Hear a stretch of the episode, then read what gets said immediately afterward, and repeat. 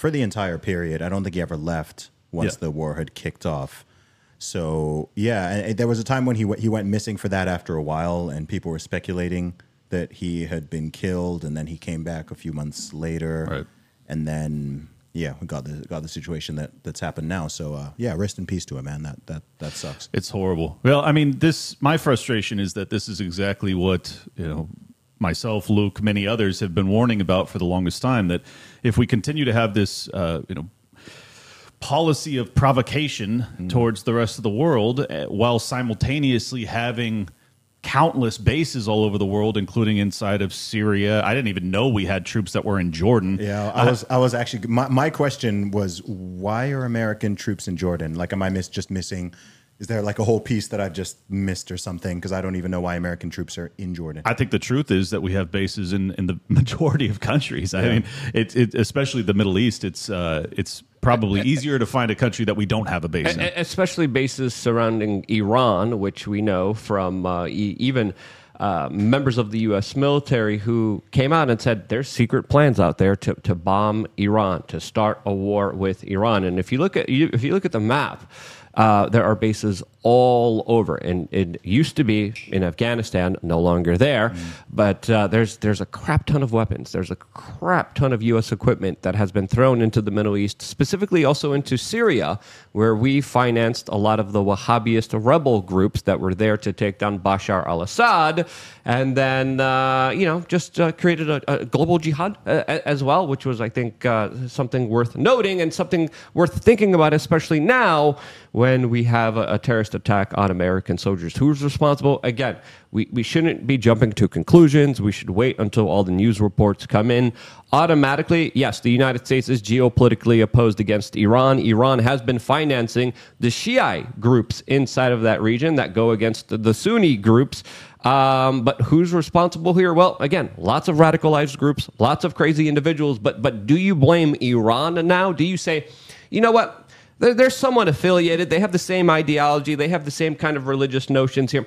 Screw it. Let's just attack all of them because they're somewhat partially responsible here. Well, nor- normally I would reserve judgment because, as you said, we do not know who's ultimately culpable in this in this attack against American troops. Which, by the way, we haven't said anything in terms of condolences to the American soldiers' families. Three three Americans already lost. Who knows if the the others that have been injured, how close they are, or if they're you know if it's minor injuries. Hopefully, um, but the reason that I'm forced into the box of having to have a, a firm opinion on this early on is because we have people like Senator Lindsey Graham that are out there saying, hit Iran now, hit them hard. He's been saying this for nine months now. He, he actually has been saying it before uh, Hamas even struck Israel. This guy has been on the war path against Iran my entire adult life, and that's not an exaggeration. So uh, I just want to remind people that if we have our troops over there in allegedly sovereign nations that we have no you know moral or legal right to be interfering in their geopolitical situation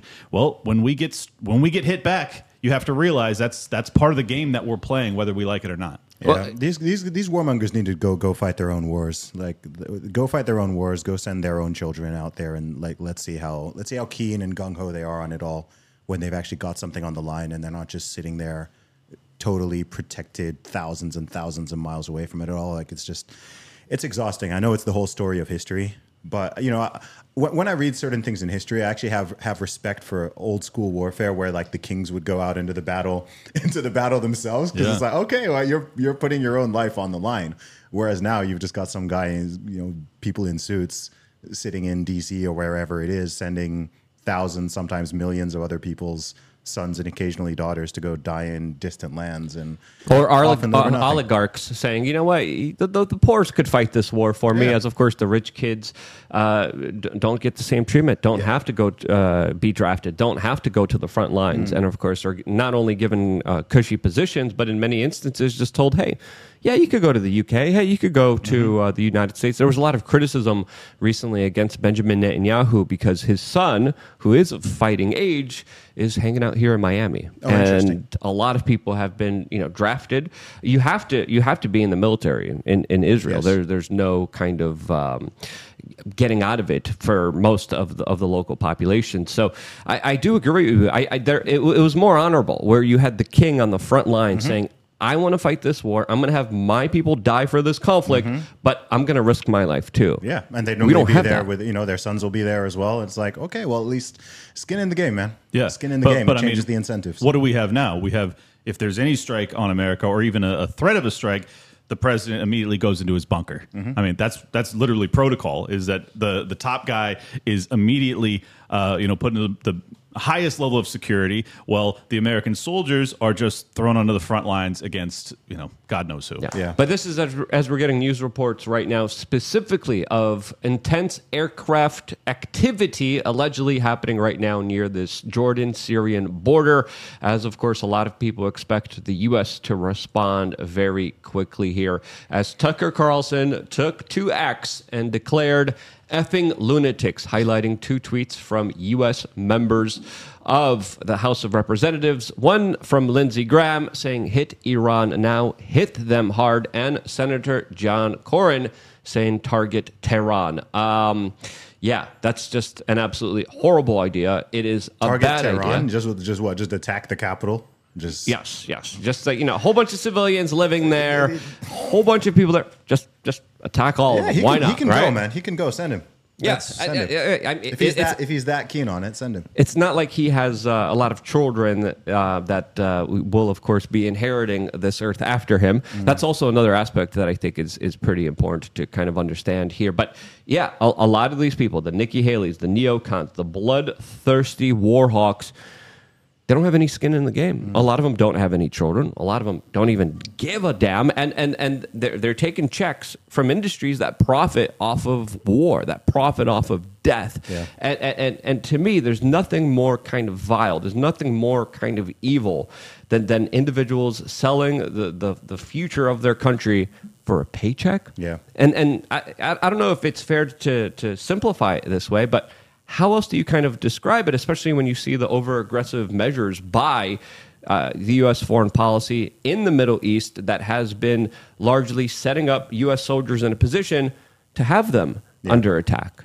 Do you know what's the what, what as someone who has traveled the world fairly extensively, I've been to, been to 43 countries and every continent except Antarctica, um, and spoken to just you know hundreds of thousands of people. I think one of the biggest psyops that exists in the world, and perhaps it has it's been this way probably at least for centuries, which is the fact that with it doesn't even right now we're talking about the the U.S. government and the and the troops and people on the ground and civilians and so on, but it doesn't even matter the country. It doesn't matter the government. The situation is always you have these people in power who are up in high echelons and they're physically protected and they're disconnected from the thing, and millions, hundreds of thousands to millions of people, innocent, normal, law abiding people, always end up fighting, suffering, dying, getting shot, getting bombed, whatever the situation is. It's like they want you to think. I think there, there is a psyop in this country itself to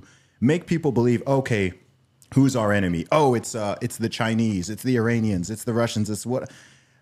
Those are just normal people like yourself, right? The just like it, it, it's crazy. I have this conversation in different in different parts of the world. I spend a lot of time in the Middle East. I spend a lot of time here, wherever it is, and wherever you go, most people are just normal citizens. Most citizens are not huge fans of their own governments. Right. Right. No one. The American people are the greatest critics of the American government, and I don't think the American people would quite like it if other individuals or nations around the world judged the general populace of the USA based off of the government's actions. Right. But people don't often offer that same kind of courtesy, right? They There's this idea, oh, you know, the Russians are the bad. Oh, the Iranians are the bad. It's like, dude, Iranians are just normal. Uh, 99% of the population is just like chilling, working, looking after their family, just just being normal. So when you see those kind of posts there where it's just like, yeah, like attack Tehran, it, it- this is not some city filled with millions and millions of, of terrorists or jihadis or something. This is like a city just full of millions of normal people. Yeah, like And- ninety nine point nine nine percent Yeah. normal people. of individuals that just want to live their lives, that Exactly. just want to provide for their family members. the That if same. you would look into their eyes, you would Yes. understand that this is absolutely unreasonable. That this is Mm-hmm. absolutely critically insane to want to take their lives for Yeah. what? It's crazy. I, this is my my default position on all of these things. People are, oh, Zubi, you know, what's your take on Russia, Ukraine? What's your take on Israel, Palestine? What I'm like, dude, it's the same dynamic. You've just got normal people. The vast majority of people dying are just normal people, everyday citizens. They haven't done anything wrong. They're just happen to be born in a place where this conflict is going on. And now they're on the receiving end of it. Whether this is Russian people dying, this is Ukrainians dying, it's Israelis dying, Palestinians dying, whatever. The truth is, the people who are stimulating all of this and funding all of it and cheering it all on, they're they're not at risk. Like they're they're far away. Sometimes they're not even in the same country. They're just just chilling off somewhere, giving all these commands and orders and whatever it is. And yeah, man, it, it, it's whack. It well, sucks. it's the it's the same. I mean, ironically, it's the same argument that Osama bin Laden made against America. It's it's this collectivist mindset Mm-hmm. that that you are ultimately because and he he kind of was using this in a sarcastic way, in my opinion, but he was saying that well, you have a democratic system, you want to spread democracy to the Middle East, right? Well, you voted for these people, so everything that they do, they do in your name, so you, you're held responsible. Whereas the people in the Middle East, oftentimes, they don't have a vote. So how can you possibly hold them to account? I would argue it's equally absurd to hold us to account for what Joe Biden or Donald Trump does Yeah. because I don't want them to be killing anybody. Uh, but this is this is the the problem with collectivism and not seeing people as individuals. Mm. If you if you see what Vladimir Putin did in response to the provocations from the U.S. empire and the State Department and Zelensky and all the all the insanity, these are elites that are playing chess with pawns that are that are innocent human beings, and it's always that way. But they're Always. also people are kind of guilty passively by um, benefiting off the system and not stopping it. Like if, if our country goes to war in the Middle East, like we have had cheaper materials the last ten or twenty years, and you know haven't haven't overthrown our government because we're that because we want to stop it. So we're kind of like, yeah, I don't like it, but you know, You get all the cheap benefits. Chinese communist goods. Yeah, I think it's also it's also just a lack of awareness, man. It, it- it's difficult. One one of the hardest things in life is sort of knowing what to care about and how much to, right? Because we, we've all we've all got opinions, and we're able to sit and have these type of discussions and beam it out to lots of people around the world, which is dope. But it's like we've all ultimately only got control of our own our own selves, our locus of control. So it, it- it's hard. Like if you were to try to take in just the daily news every day from all around the world, you can't even take it in from one country. Right. But every single day, there's terrible things happening. There's atrocities. There's this going on, that going. You can you can't even keep track of it all. And there's something in your human brain which is like, man, you want to you want to care and empathize and feel, and you do, but also you can't if you truly on a deep level like cared about everything well number one you can't do anything about it if some something bad happens in the north of nigeria tomorrow like we we can be like man that sucks or this thing that's just happened we're like this sucks but we can't really do anything about it so i think en masse what tends to happen collectively is you know, either people just don't know, they're just uninformed, or even if they do know, even if they read the article, it's like, no, that that sucks. Rest in peace. Um, I wish that wouldn't happen, but it's like, what do you, what do you do? Yeah, well, a good example is you know in the 1960s there was a very very vibrant anti-war movement, and I think it's because we had a very narrow scope of news. Like we had CBS and we had Fox and NBC. I don't even know if we had Fox back then, but uh, ABC. It would be you know three channels. You know that the war is happening. Everybody knows or know you know either has a family member that's been in Vietnam and, and was injured or killed, or they know someone who was in that situation.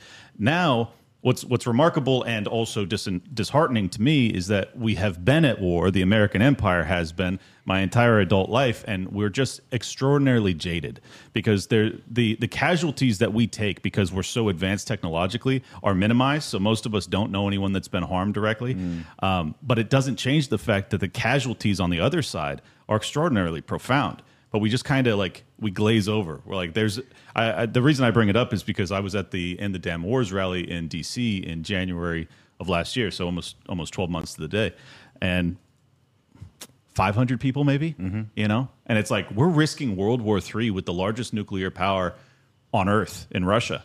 And we and I the best I could do was get 500 people out there. It's like it's mind blowing. Yeah, but at least we have very competent leadership in the White House right now, like Joe Biden, who don't bumble during their speeches, who are very coherent, who are on message, know what they're doing, and are sending a very clear message to the world that we got it handled here, that no matter what the problem will be. As of course, we now have a new speech by bumbling Joe Biden. Who is coming out and saying that Donald Trump is the sitting president of the United States. These are the latest statements that were given out by uh, this crazy old geezer who, for some reason, still is the representation of U.S. hegemony. That American consumers are facing real confidence in their economy we're building. Let me tell you who else is noticing that Donald Trump. Did you see what he recently said about that wants the, the, he wants to see the economy crash this year? The sitting president. As they say in my face, bless me, Father. Yeah, you know, American the, the sitting president of, of, of the United States, who, Oh, of no. course, was, What? was just fined uh, 80 plus million dollars for defamation and is facing 750 plus years in jail after, of course, massive Department of Justice and states aligned with the Democratic Party going after him for uh, not doing his paperwork correctly enough. so, I, got- I got a positive spin on this one. uh-huh. Biden doesn't know he's president. He can't order a strike against Iran. We might we might be better off. But I think he doesn't know that he can't do that when he's not president. That's wild. Honestly, even if he even if he knows he's the president, he's not the one that's ordering these strikes, folks. I'm sorry. Like it's so it's so obvious, especially after Donald Trump tried to remove our troops from Syria and the generals lied to him. If if uh, Joe Biden were to order a strike that they didn't want, they just totally ignore the order. And if they want to strike something, they're going to go to his Secretary of Defense and say, "We're doing this." Who, who's they, though? Well, I can't talk about that. Yeah, didn't Trump give command of the drone war programs to like the generals of the military now? So the president doesn't have authority. It's Yeah, like Donald Trump gave the di- disposition matrix to the CIA and the U.S. Pentagon, essentially allowing them to execute any American citizen they want outside the rule of law, outside of any kind of court hearing. so that power is now within the CIA, within the Pentagon. and is it foreign people too? If the CIA wants to drop a drone bomb It's somewhere, they don't have to run it's it through. specifically for American citizens. Uh, but but obviously the United States has been dropping a lot of bombs, uh, especially under the Barack Obama administration that calculated how many drones they dropped where and the civilian casualties. Trump, when he got into office, actually made sure that there was very li- little reporting of those drone strikes and the disposition matrix. So. Uh, we know Barack Obama killed about, uh, I, I think it's argued, seven to eight American citizens. One of them, uh, a teenage American boy um, that that was killed.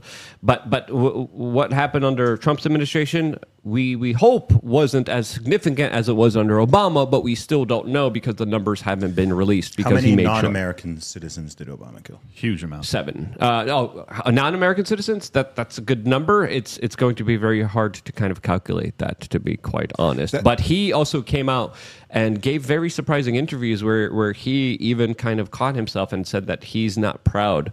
Um, he's he's I'm, I'm I'm paraphrasing what he said, but but he came out and he was like, I'm I'm I'm not really happy with my foreign policy with the effects I had on this world. And uh, when you look at what, what happened to Trump in Syria when he was trying to get troops out of there, and the U.S. military told him, yeah, they're out when they weren't, Yeah. highlights that there is a day, that there is a military industrial complex, that there is a higher power bigger than the executive, bigger than the commander in chief in Washington, D.C., that is essentially saying, bomb this country, start this Yeah. war, allow this incident to happen. Um, some What- what some do you- people say it's intel this- agencies. This, this is a general question to you guys because I, I don't I don't actually know what all your perspectives are on this, but as Americans who are very much politically tuned in, what do you think America's general foreign policy should be? I mean, throughout our entire lives, it's just been this weird U.S. Team America global police sort of thing, bases all over the place. Um, but like, what what do you think it should be? I know people who take the complete non-interventionist stance. Some people are so, some, somewhere in the mid, somewhere in the middle. Then, of course, you've got the warmongers who were, who, who were criticizing. But but what do, what do you think? What do you think the general policy should be? trade, um, uh, allowing countries to interact and, and to have commerce with each other. And I think prioritizing diplomacy, prioritizing shared interests, working together.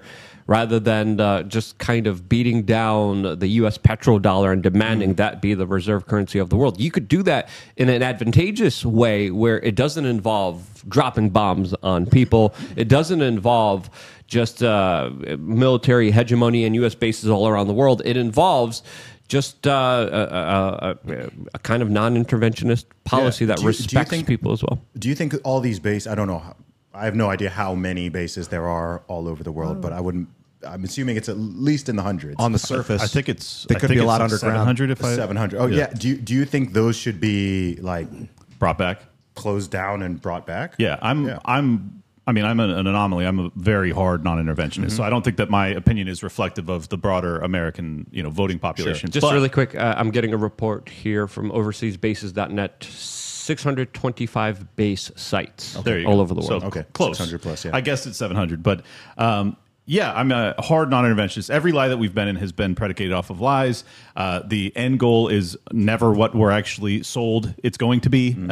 Uh, I mean, Iraq's a great example, but basically every war in my lifetime has been founded on deceit.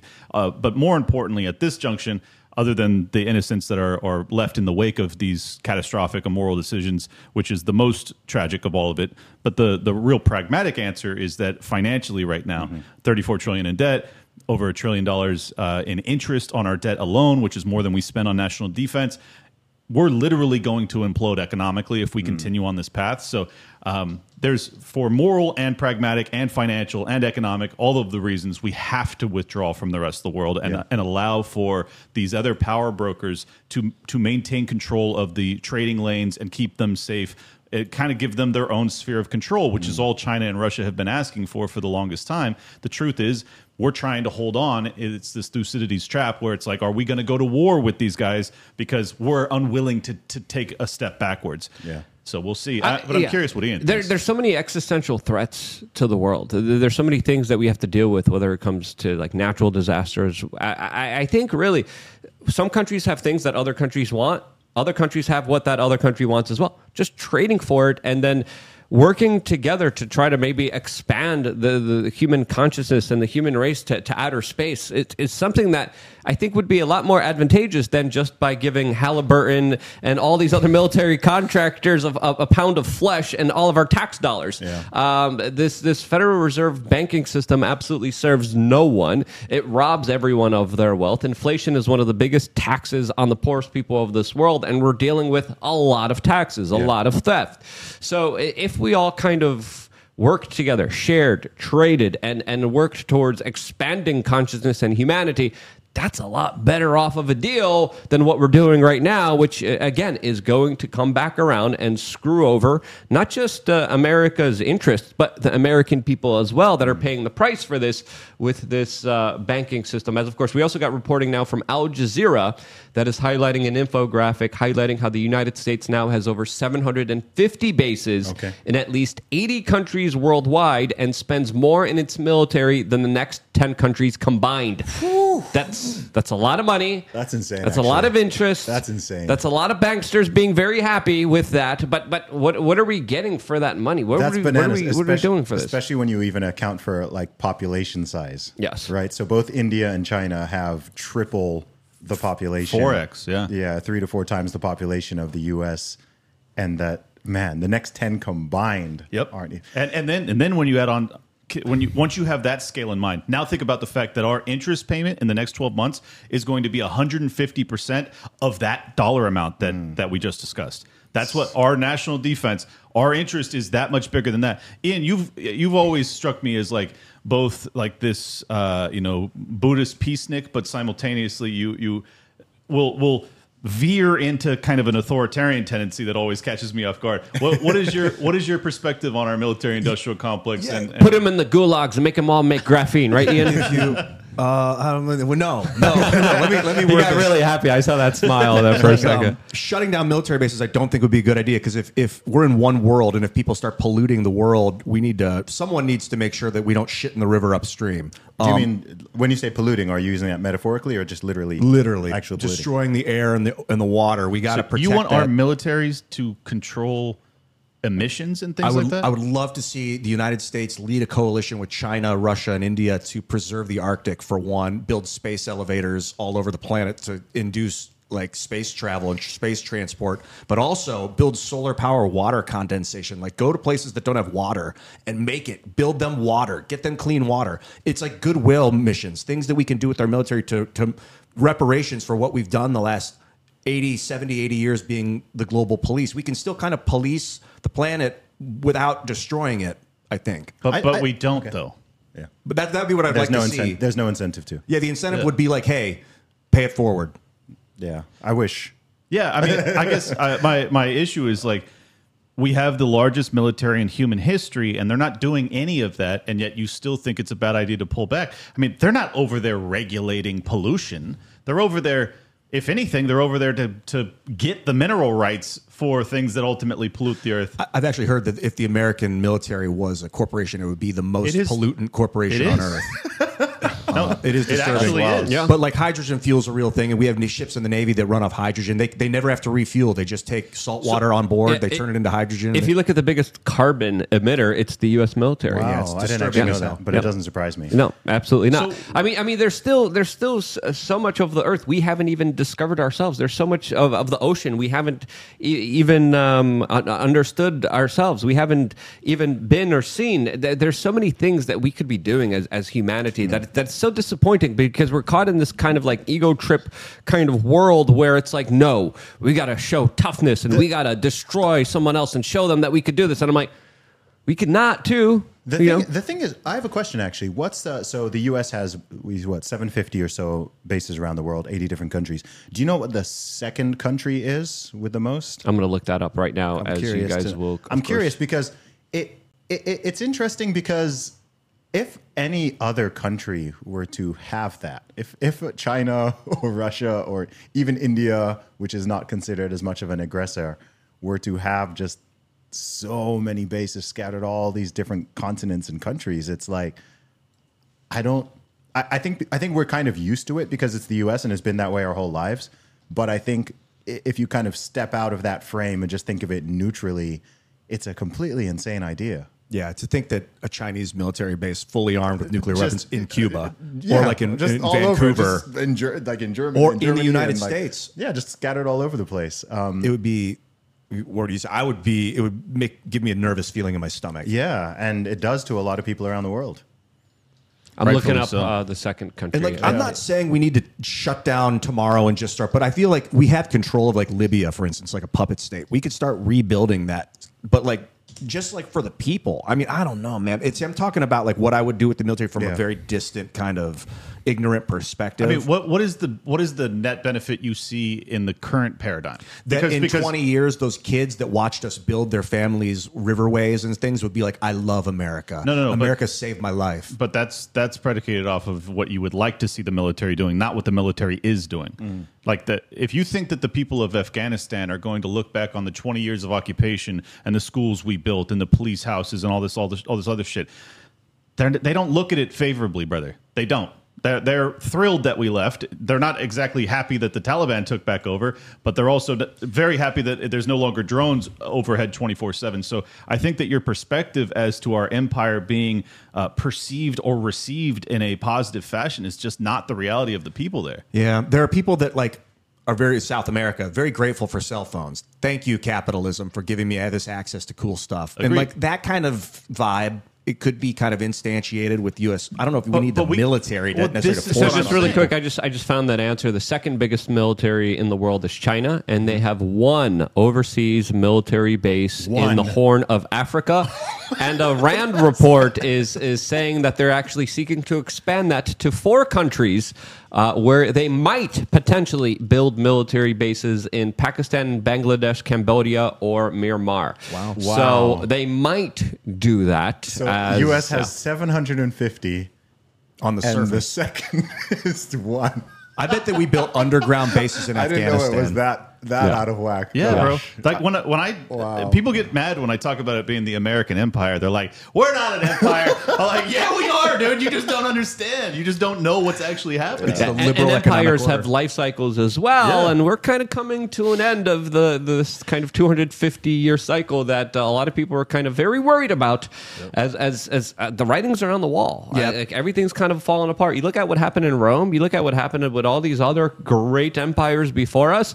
The the decadence, the the kind of confusion, especially when it comes to genders all that it's kind of repeating. And how is it going to be playing out in a technocratic artificially intelligence influenced world is something that i think is going to be far more devastating than a lot of people could even They're comprehend trying to to forego a World War III. They don't want war. They don't want this. Uh, what I is it- disagree. What, what was I it called? Um, when one superpower eclipse starts to eclipse another. Thucydides They, trap. they want to Thucydides trap. avoid Thucydides trap. So what they're doing, they, they want to create what's called a new world. George Bush, Herbert Walker Bush said this in the 90s. We're going to make a new world order. This liberal economic order is coming to an end. We don't want it to become a war with China or Russia. So we're trying to avoid that. We're just trying to technocratically, financially, more for or you know there's a word that starts with a v that would say explain what we're doing to, what they want to do is like va- variant i don't know but v- change it to uh, uh, a new world order that is without killing the world um, you could argue maybe they are like the world economic forum is obsessed with it they You're, wanna- you're they being too nice to people in. them, and I would argue what you just said is the complete opposite of the truth. But the problem is, like you said earlier, like what we're going to go over there and be like, i in order to avoid war, we're going to start a bunch of war. It doesn't make sense. It's gotten to a point of almost lunacy. Well, yes, to a point of lunacy. Yeah, it has. And I mean this this is the issue though is that if you if you agree with this liberal world order agenda and that you're willing to force any nation that is unwilling to acquiesce via violence, which is what we're talking about. Putin is a nationalist. China is not interested in necessarily being part of the new world order or the liberal world order. They they want their sphere of influence. They mm-hmm. want to have autonomy. They want to be left alone largely. So the, the the we're at loggerheads, and what we're facing is a nation with 1.5 billion people and 300 advanced nuclear weapons, and a nation with 100 million people and 6,000 advanced nuclear weapons, the most advanced nuclear arsenal in the world. And they're telling you no. So what do you do then? Well, the answer is obviously you back off. You don't go to war with nuclear powers with 1.7 billion, com, you know, combined people. It's it's total lunacy. Well, it's not just nuclear weapons. Nuclear weapons are like sticks and stones compared to the latest kind of advancements that they have to, I would say, fifth generational warfare, but more importantly, unconventional warfare that I think already is being waged against the people of this world in many strange ways that we still don't even comprehend right now. Because if you look at the, the, the situation, turbo cancers going up, obesity going up, infertility going up, all of those are signs. People not having families, fatherless homes, all of those major hallmarkers going up, and then uh, no one's really talking about these larger issues. It, it makes you kind of wonder what's really going on here. From my perspective, Ian, uh, I, I would absolutely disagree with you. I would say what you said is the complete opposite of what's happening here, and I would say these guys are coalescing, working together in such a way in order to, of course, not have any allegiance to any particular country, but to have allegiance for themselves and, and the uber elites who want to live forever and upload their consciousness into this larger kind of internet, ether, AI future, as of course they see everyone as plebs and they want to depopulate them and call them and, and make them the slave class that, of course, is going to be cleaning up their trash or cleaning up or doing whatever small petty tasks that need to get I, done. I believe you're right that there is a corporate technocratic movement to do that to enslave the population, but I think they're doing it to bypass World War III. They would- they don't want it to happen because they don't want to ha- be the kings of nuclear wreckage. They want to put people in in like you know psychedelic pods or whatever. They want to they want to like quell and sedate the populace of the planet so that we can sort of and, the, and it seems like it's very communist. Like the corporate control, if you ever work for a corporation, it's it's very communist. Like, or at least it's very like totalitarian, I guess. And communism is a form of totalitarianism. It's authoritarian, but at least it's oligarchy. voluntarily entered into. I Yeah, that's, exactly. That's the difference. is I can actually quit and go to a different corporation that doesn't treat me like and crap. technocracy is not voluntary. Technocracy is like, yo, we're using Google, and, and Google's doing whatever Google's doing behind the scenes, and Yes. it's not up to me. Well, It- and, and what makes it even more nefarious is that it's being implemented by democrat, democratically elected people that are that are implementing these plans surreptitiously. They're not advertising it. They're just like like you have all these young global leaders, Gavin Newsom and Trudeau and Chrystia Freeland and uh, the lunatic from Australia, I forget her name. Um, but they don't they don't really put it out there that yeah I am implementing the world like you voted for me or someone put me in power and now I'm going to implement the World Economic Forum's plan across the world along with all of these people working in tandem. They don't tell us But that. here- here- here's the thing: last eighty years, horrible as far as we can tell. Geopolitically, horror. U.S. military, seven hundred military bases, Vietnam, Afghanistan, Iraq, Libya. I mean, the list goes on. Is it not better that we have a technocratic one world? Co- I mean, what's better? Is it better to have this super liberal military power bombing and controlling, and then it's just going to come to a head until everyone else has had it, and then it's going to be a I have a very strong answer to that one. And would you like to have an off ramp? Would you like to have a plan B? Because if you have a global technocratic system, there is no escape hatch. You are you are doomed to whatever they they deem you destined to. There's no sovereignty. There's no personal liberty. horrific. There's no personal responsibility. It's a system deciding what is best for the system and not for you as an individual to decide your own path in life as you're giving up all autonomy. But if, if we came to World War III and it was total nuclear annihilation, it could be even worse than that Well, total nuclear annihilation is obviously worst case scenario, but I'm just saying like that's a terrible false binary to put me into. But- technocratic globalism or nuclear holocaust, Or- World War Three. It's or like more of this. neither. Thank you. like or more Yeah. of liberal economic order, more of American military control. Like what is the, those three things? We got American military obsession, or we've got technocratic. It's not that. It's or not we've that black got- and white. we got I- tribalism I, all I over think again. we first have to kind of diagnose the problem. I, I, I kind of, uh, Zuby, I kind of described what I kind of see happening. I, I, I saw the CIA work with the Chinese government specifically when it came to engineering what I believe to be a larger uh, biological agent that I think they deliberately released on the world. I think them working together highlights how it's it's not the best interests of countries, but but uh, a, a kind of bigger kind of elitist class working against everyone. That's my kind of understanding of it. What's your understanding of the world and how it kind of works and operates, and and who's on the top of this kind of pyramid that we all keep talking about? Whew, Sorry, that's like that's like that's like a very like boom, give us everything right now, uh, kind of question, and and I apologize if I'm just kind I'm, of throwing it I'm, at I'm, you. I'm going to come at this from a I'm going to come at this from a, a different angle, and I have a belief that the problem of all of human history and pretty much every country, you know, whenever people ask me who, who do you who do you think runs the world? or who, who's this, who's they, or whatever, I think that ultimately, when it comes down to it, the power always resides with the people, and the problem is the people don't know that and realize it. Yep. The, the pe- people the the average person doesn't realize it. If you want to see a microcosm of this think back to the uh, 2020 to 2022 e- era i refer to as the scamdemic right? So take take something like the like the mask mandates. Do you know what it would what it would have taken to to end that? Everyone just take your masks off. Right. just take them off. Just take them off and it's a wrap. You what you think someone's going to come and like try to if if one person if just one person does it oh target that guy Right. get him back in line or you know whatever. If everyone was just like you know what this is dumb. Like no we're not doing this. It's it it it it, it, ends right there with, with the mandate with v- vax mandates whatever it is. I I, I have um I know um I, I know a young lady her her uh, brother. I don't know which I don't know which city he's in but he's in the um he was in the police force and when they were pushing the the, the V mandate amongst that police force um, the police officers together collectively whether they'd taken the shot or not or were for it against it they all they all just collectively agreed no we we don't support this mandate right we're not going to have our our fellow law enforcement brothers and sisters being forced to do this or being pushed out of the force because they are un- they're not comfortable with it or they don't want to. The next day, the mandate dropped. Yep. They just stood together collectively and were like, "No, no, this isn't right. Um, we stand together." And that's it. And they were like, "Oh, okay. Well, if you're all standing together, we can't enforce this on you. What you can you're going to lose your entire police force? No, of course not. Right. So they, they they back off. And I think that this scales in general. I think it scales in general. I think if look, especially where you have countries with democratic processes, right? Like I, I've made this point so many times. I've made people angry on the internet many times as, you know, as as the British outsider who looks at the USA and I see that there are, it's not 330 million people in this country. It's definitely at least 350 million. Um, and I look at who the presidential elections come down to. 2016, you can have Hillary Clinton or you can have Donald Trump. 2020, you can have Joe Biden or you can have Donald Trump. This year, it's looking like it's going to be you can have Joe Biden or you can have Donald Trump.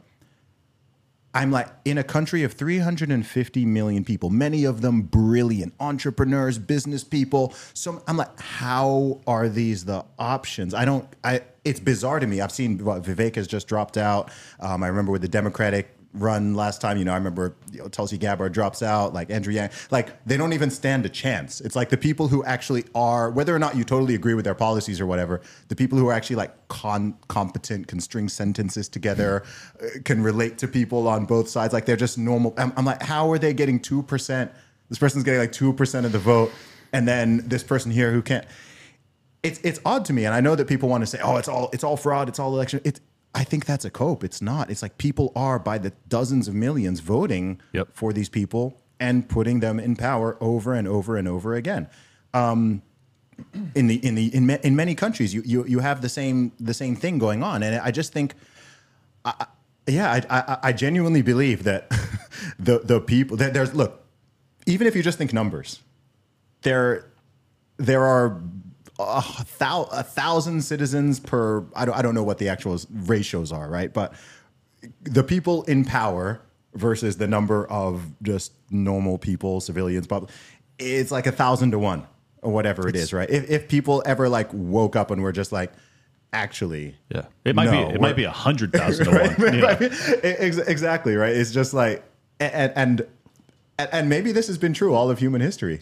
Well, I- where- There's a there's a meme uh, that I posted Okay. on Instagram showing uh, a bunch of uh, oligarchs at the dinner table uh, with uh, people surrounding them, and uh, they're saying, "And we call them those in power." As of course, there's a crap more crap ton more of the average people, and, and and very few of the kind of bureaucratic Beckys out there that are telling you how to live your life and Yeah. controlling every aspect of it. Yeah, Clint, I want to hear what you because you just moderated the libertarian de- Yeah. presidential debate. So you're talking about people with. I want to get into that autism a little bit later. So Okay. uh, let me respond to what you were saying about Sure. power to the people because I agree that in mass groups people have immense amounts of authority, but the problem is two parts. One is I feel like if that scales, it scales up to communism, where it's like people are very good at saying no, but it's a very small percentage relatively of the human race that is good at organizing and wants to do that on a daily basis. So those people kind of become this what they call the elite. They're the ones that are willing to like say, "Hold on, I'm going to do all the paperwork. I'm going to do all the math. Everyone else just do your thing."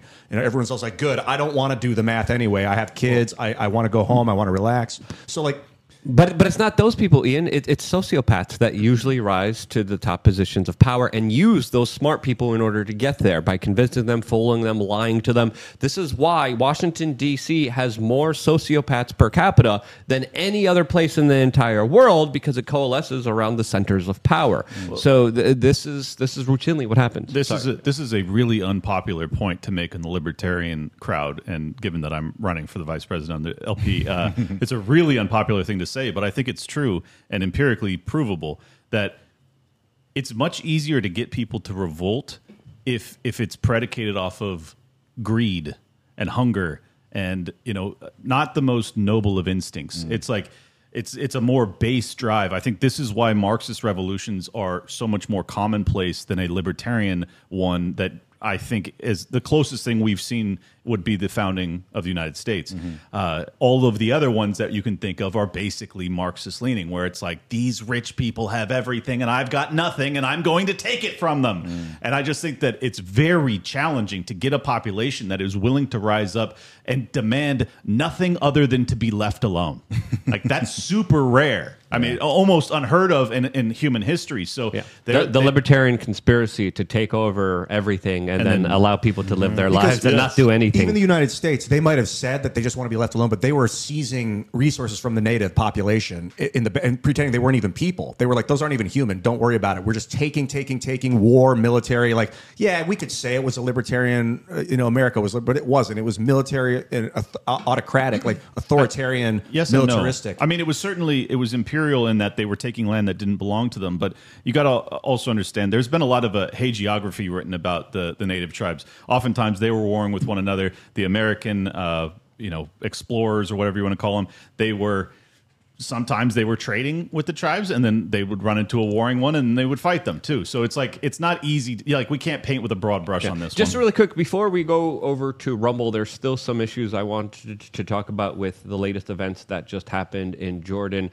As of course, we have Donald Trump's response to all of this as he is coming out and saying that quote our country cannot survive with Joe Biden as commander and chief. He released some very interesting statements on Truth Social. They're they're very very kind of uh, long-winded. We're going to read just uh, a little bit of them. He said, "quote The drone attack on a U.S. military installation in Jordan, killing three American service members and wounding many more, marks a horrible day for America. My most profound sympathies go to the families of the brave servicemen we have lost. I ask all Americans to join me in praying for those who have been wounded. This brazen attack on the United States is yet another horrific and tragic consequence of Joe Biden's weakness." And surrender. Now, that's definitely a, a, lot different of a response than Joe Biden, who's calling Donald Trump the sitting president and announcing that they're going to be striking back quick and fast, and we still don't know exactly what happened here.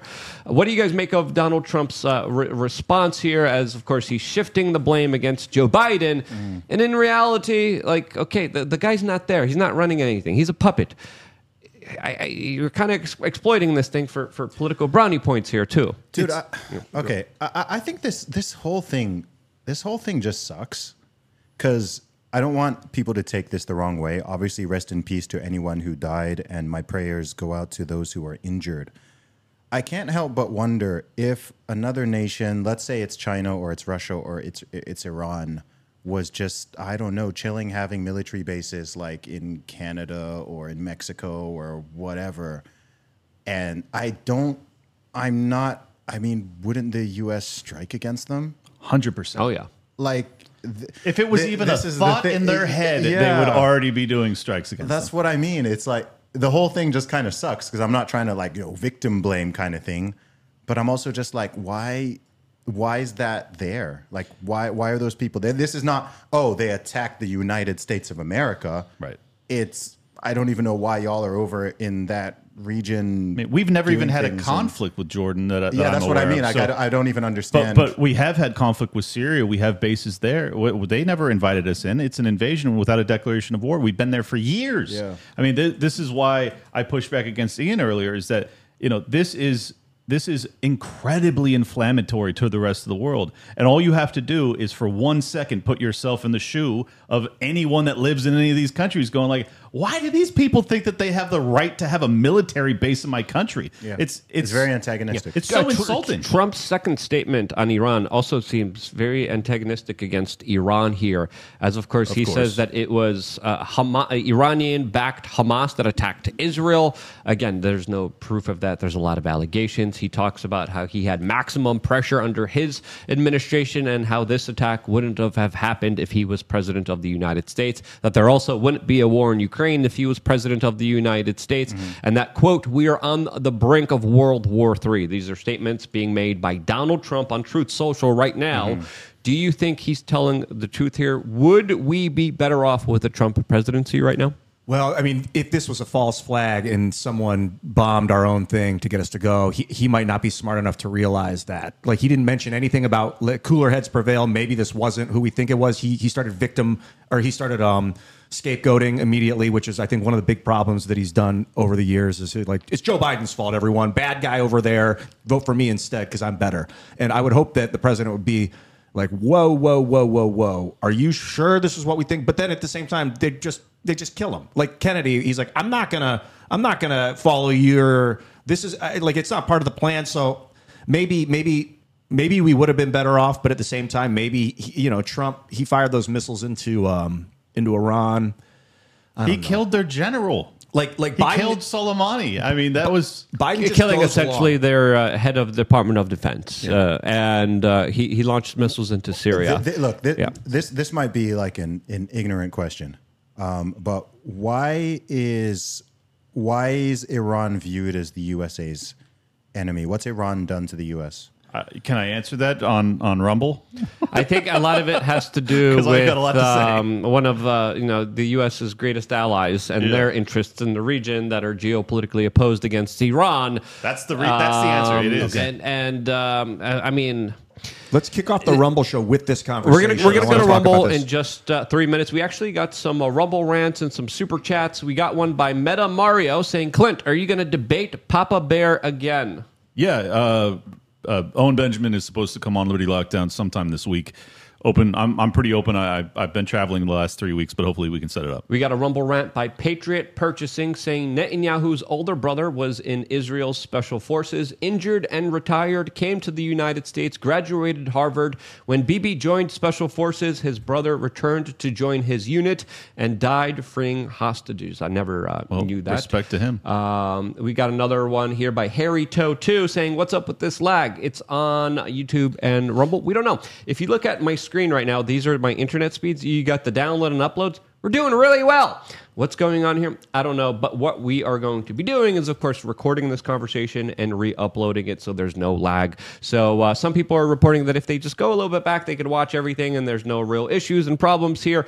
Uh, but uh, but yeah, if you're you if you are experiencing any issues, we apologize for that. And then just wait a little bit, and then the full HD recording of this podcast will be out on all platforms: Apple, Spotify, Rumble, Twitter, Facebook, YouTube, you name it. We're on all of them on the bestpoliticalshow.com. As of course, we've been working our butts off here, and I am the producer, the booker, the tech support guy, and I'm doing all sorts of things that I don't really know how to do. So we appreciate all of you amazing human beings bearing with us, as of course we get a lot of this done. As we have another super chat here by Self Made Woman saying, YouTube, whose drip do I have to lick to get a stable stream already? Great question. Just uh, rewind a little bit back, and of course, maybe you shouldn't be having any problems. Let me just here. say real quick: uh, if you guys want us to get a backup internet so that we can have uh, you know latency free, no matter what happens with one line or the yeah, other. yeah, yeah. Clinton, where, where's that? Um, where's that wish list? oh, I, I sent it to you. The second one. Oh, not the second one. Oh. But LukeUnfiltered.com. Sign up to become a supporter of the show so that we have the finances so that we can Yes. make this literally the best political show because in terms of what we have to say it already is but in terms of our equipment not quite Yeah, there yet. we're, we're literally working with like bootleg equipment. like if you look at the webcams, they're like sometimes Ian's in, in focus, sometimes he's not. You look at mine, like this is my regular camera that I have for my videos for for the main YouTube channel. So of course I have that set up pretty well. And then we We're got the, laptop We got we right got the potato cam with uh, with Clint and Stephanie sharing a microphone and sharing headphones because we we we in the ghetto here and we're literally working from a laptop and not a desktop. So uh, I asked Clint because I've been busy booking guests and, and figuring all this stuff out. I'm like, hey man, we gotta have an we gotta have a wish list of stuff we need to purchase in order to make this a fully functioning good podcast. Since uh, when you start out podcast, you're you're in the red. You're, it's not it's not good in the beginning. You don't get a lot of viewers. You don't get a lot of supporters. So uh, we're we're adding a lot of uh, you know it's specific hardware to just making all of this work. You guys can make it work. Clint has volunteered to do the wish list, and we'll finish it later on today. Yes. and we'll release that for everyone out there. But we're going to make the official move now to to Rumble, our virtual safe space where we get to talk about some real hot button and spicy issues. There's a lot of news specifically about America's greatest ally as well, with John Fetterman and Nancy Pelosi doing some very interesting things that I think are worth talking about, particularly with that subject. I want to get into health. I want to get into wealth. I want to get into hacking this matrix grid system that we're all a part of to live the best version of life that you personally can with Zuby, that of course has a lot of experience in this particular field. We're going to be getting into that, plus a lot more, all on rumble.com forward slash we are change. If you haven't subscribed yet, what are you waiting for? Click the notification button, download the app. There's a TV app. They got a, they got it all. They're doing some really incredible things, and they more importantly just allow us to speak freely, which sadly we cannot do here on YouTube. So, as we uh, transition off, uh, Zuby, uh, as we leave our YouTube audience, where can people find out more information about you and support your work? at Zuby Music um, on all platforms, and you can check out teamzuby.com, and you can find all my music, merchandise, books, everything there. Nice. Ian? At Ian Crossland, all on the internet. Follow me. You're going to love it. You do love it. and I love you. You tell him, Ian. Ian's one of the best people on the planet, even though he's fucking wants military bases and drives me crazy. At Liberty Lock And, Pod, and gulags. And gulags to make everyone make graphene. Sorry. at Liberty Lock Pod on X if you want to subscribe and uh, support my work. I'd appreciate that. Liberty Lockdown's the show. If you're on YouTube, hop over there and hit a subscribe real quick. Should have Owen Benjamin on later this week. I also do Tower Gang. Don't subscribe to that. And uh, we'll see you on Rumble in just a sec. But most importantly, follow Clint Russell on thebestpoliticalshow.com. This is Steph. We are change. You can find me on Instagram. You can find me on X at Steph WRC. Thank you. Go over right now. What are you doing? You could vote with your clicks, you could vote with your attention, and I can't incentivize you guys to do that enough. There's very few platforms that actually stand up for creators, that are actually honest with them, that actually communicate with them, that actually fight for them in a court of law and stand up to governments who say, hey, shut this channel down, take away this creator's money. YouTube says, bug off. No, excuse me. Rumble says, bug off. YouTube says, yeah, we'll, we'll do it gladly. Hey, you let, let's ruin people's lives. Sure. Why not? FBI, CIA is, of course, they specifically targeted so many different channels, so many online independent content creators. And truly, you guys going over to Rumble is that small little action that does amount to a lot of very significant changes. As, of course, one of the things that we can't talk about on YouTube is. Um, Israel, which sucks because we should be having honest, real conversations about the Israeli government, about the influence that they have. But sadly, the conversation is dominated by uh, a lot of lunatics, by a lot of racists, because they make it a taboo subject. It shouldn't be a taboo subject. It should be a subject that should be discussed like any other subject, like any other country, like Ukraine, like Syria, like. Somalia, whatever country you might Russia, be discussing, yeah, yeah, yeah, yeah. America. yeah, yeah. Well, the, the conversation with Russia has been uh, specifically centered, I believe, with predictive programming in order to kind of push us closer to a war with Oh, them. I agree, yeah. So the dialogue there really hasn't been honest by the corporate media in that specific realm. But I wanted to talk about Israel as it looks like that Joe Biden is taking steps to actually throttle their supply of weapons as he is feel, feeling some pressure from protesters who are saying that Netanyahu's bombing campaign is going too far. What do you guys make of this decision? As it's an interesting one since the Biden administration is being criticized for not doing enough for Israel and doing too much for Israel at the same time. The conversation again muddied once again. How do we unmuddy this situation? How do we make sense of it? Well, I wouldn't be surprised if he says he's going to stop sending stuff, but they just keep doing it. That would not surprise me at all. Yeah, so he gets the best of both worlds, essentially. He gets to pretend as if he's a peacenik while uh, still being a blood soaked neocon. Well, I think that's actually probably what he ends up doing. Uh, just to get back to your, your question at the end of the, the stream, the reason I, I can't say it is because if I say it on YouTube, there's a good chance that they, they will at least demonetize or strike us down. But the truth is, it's very well known that the the leadership in Israel has used the American empire to defend itself against uh, what they perceive to be their number one threat in Iran. That's just true. It's like it's no. There's nothing wrong with acknowledging it, but uh, to say it anywhere else could get us in a lot of trouble. So I had to. I had to refrain. Talk about Jordan. Why do we have military bases in Jordan? You got to pull up Google Maps or some sort of map. Look at the border of Israel and Jordan. It looks like one big country. The co- the name of Jordan. I just looked this up. It's called the Hashemite Kingdom of Jordan. Hashem is the Jew. It's the Israeli word for God. Why are they using? It's a Hebrew term for God, Hashem. So the Hashemite Kingdom of Jordan. Why are they using? Uh, maybe they just speak Hebrew in Jordan. I don't know. I didn't know that. They speak Arabic in Jordan. How Yeah. tight? So why are they using a Hebrew term in to define the their nation? well, it could. I, I blame Zuby's people. It- it looks like I the blame, country- I, I, I, I blame the British because the British specifically chopped up with the Europeans, the Middle East, in a way Yeah. that was kind of. Don't look at me, uh, I'm uh, Nigerian. uh, This- that's what it looks like. you're- now you're Nigerian. Huh? when you Conve- very convenient. Very convenient right when you now. see the drawing of the borders of Israel and Jordan right now, literally the southern border of Israel is directly connected to the southern border of Jordan. Like like one one country almost here. You've got these freeways coming in from Saudi Arabia in the east, so they probably bartered with them to be like, we want these roads.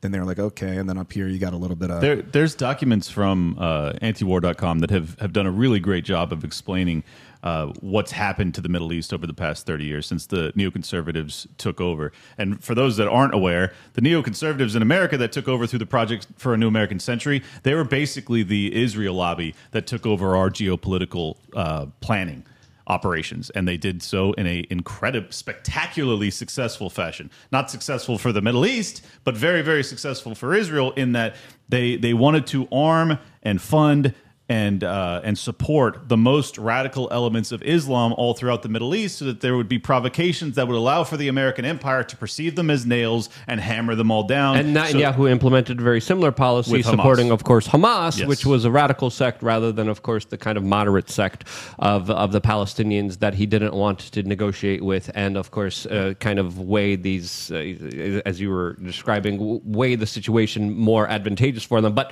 It, it bit them, uh, bit them in the butt after, afterwards. But but did it though? I mean, that's the real question. I know this. I couldn't at all even theorize this on YouTube, but it has to be asked if you're funding the most radical elements in Gaza, which is Hamas, you're doing so uh, overtly, stated in front of the Knesset, the Israeli Senate, saying that we have to do so because the rest of the world will never permit a terrorist organization like Hamas to be the, the controlling uh, government of what will ultimately be a two state solution. So we don't want a two state solution, so we're going to keep Hamas in there. Okay, now we've been arming and funding Hamas.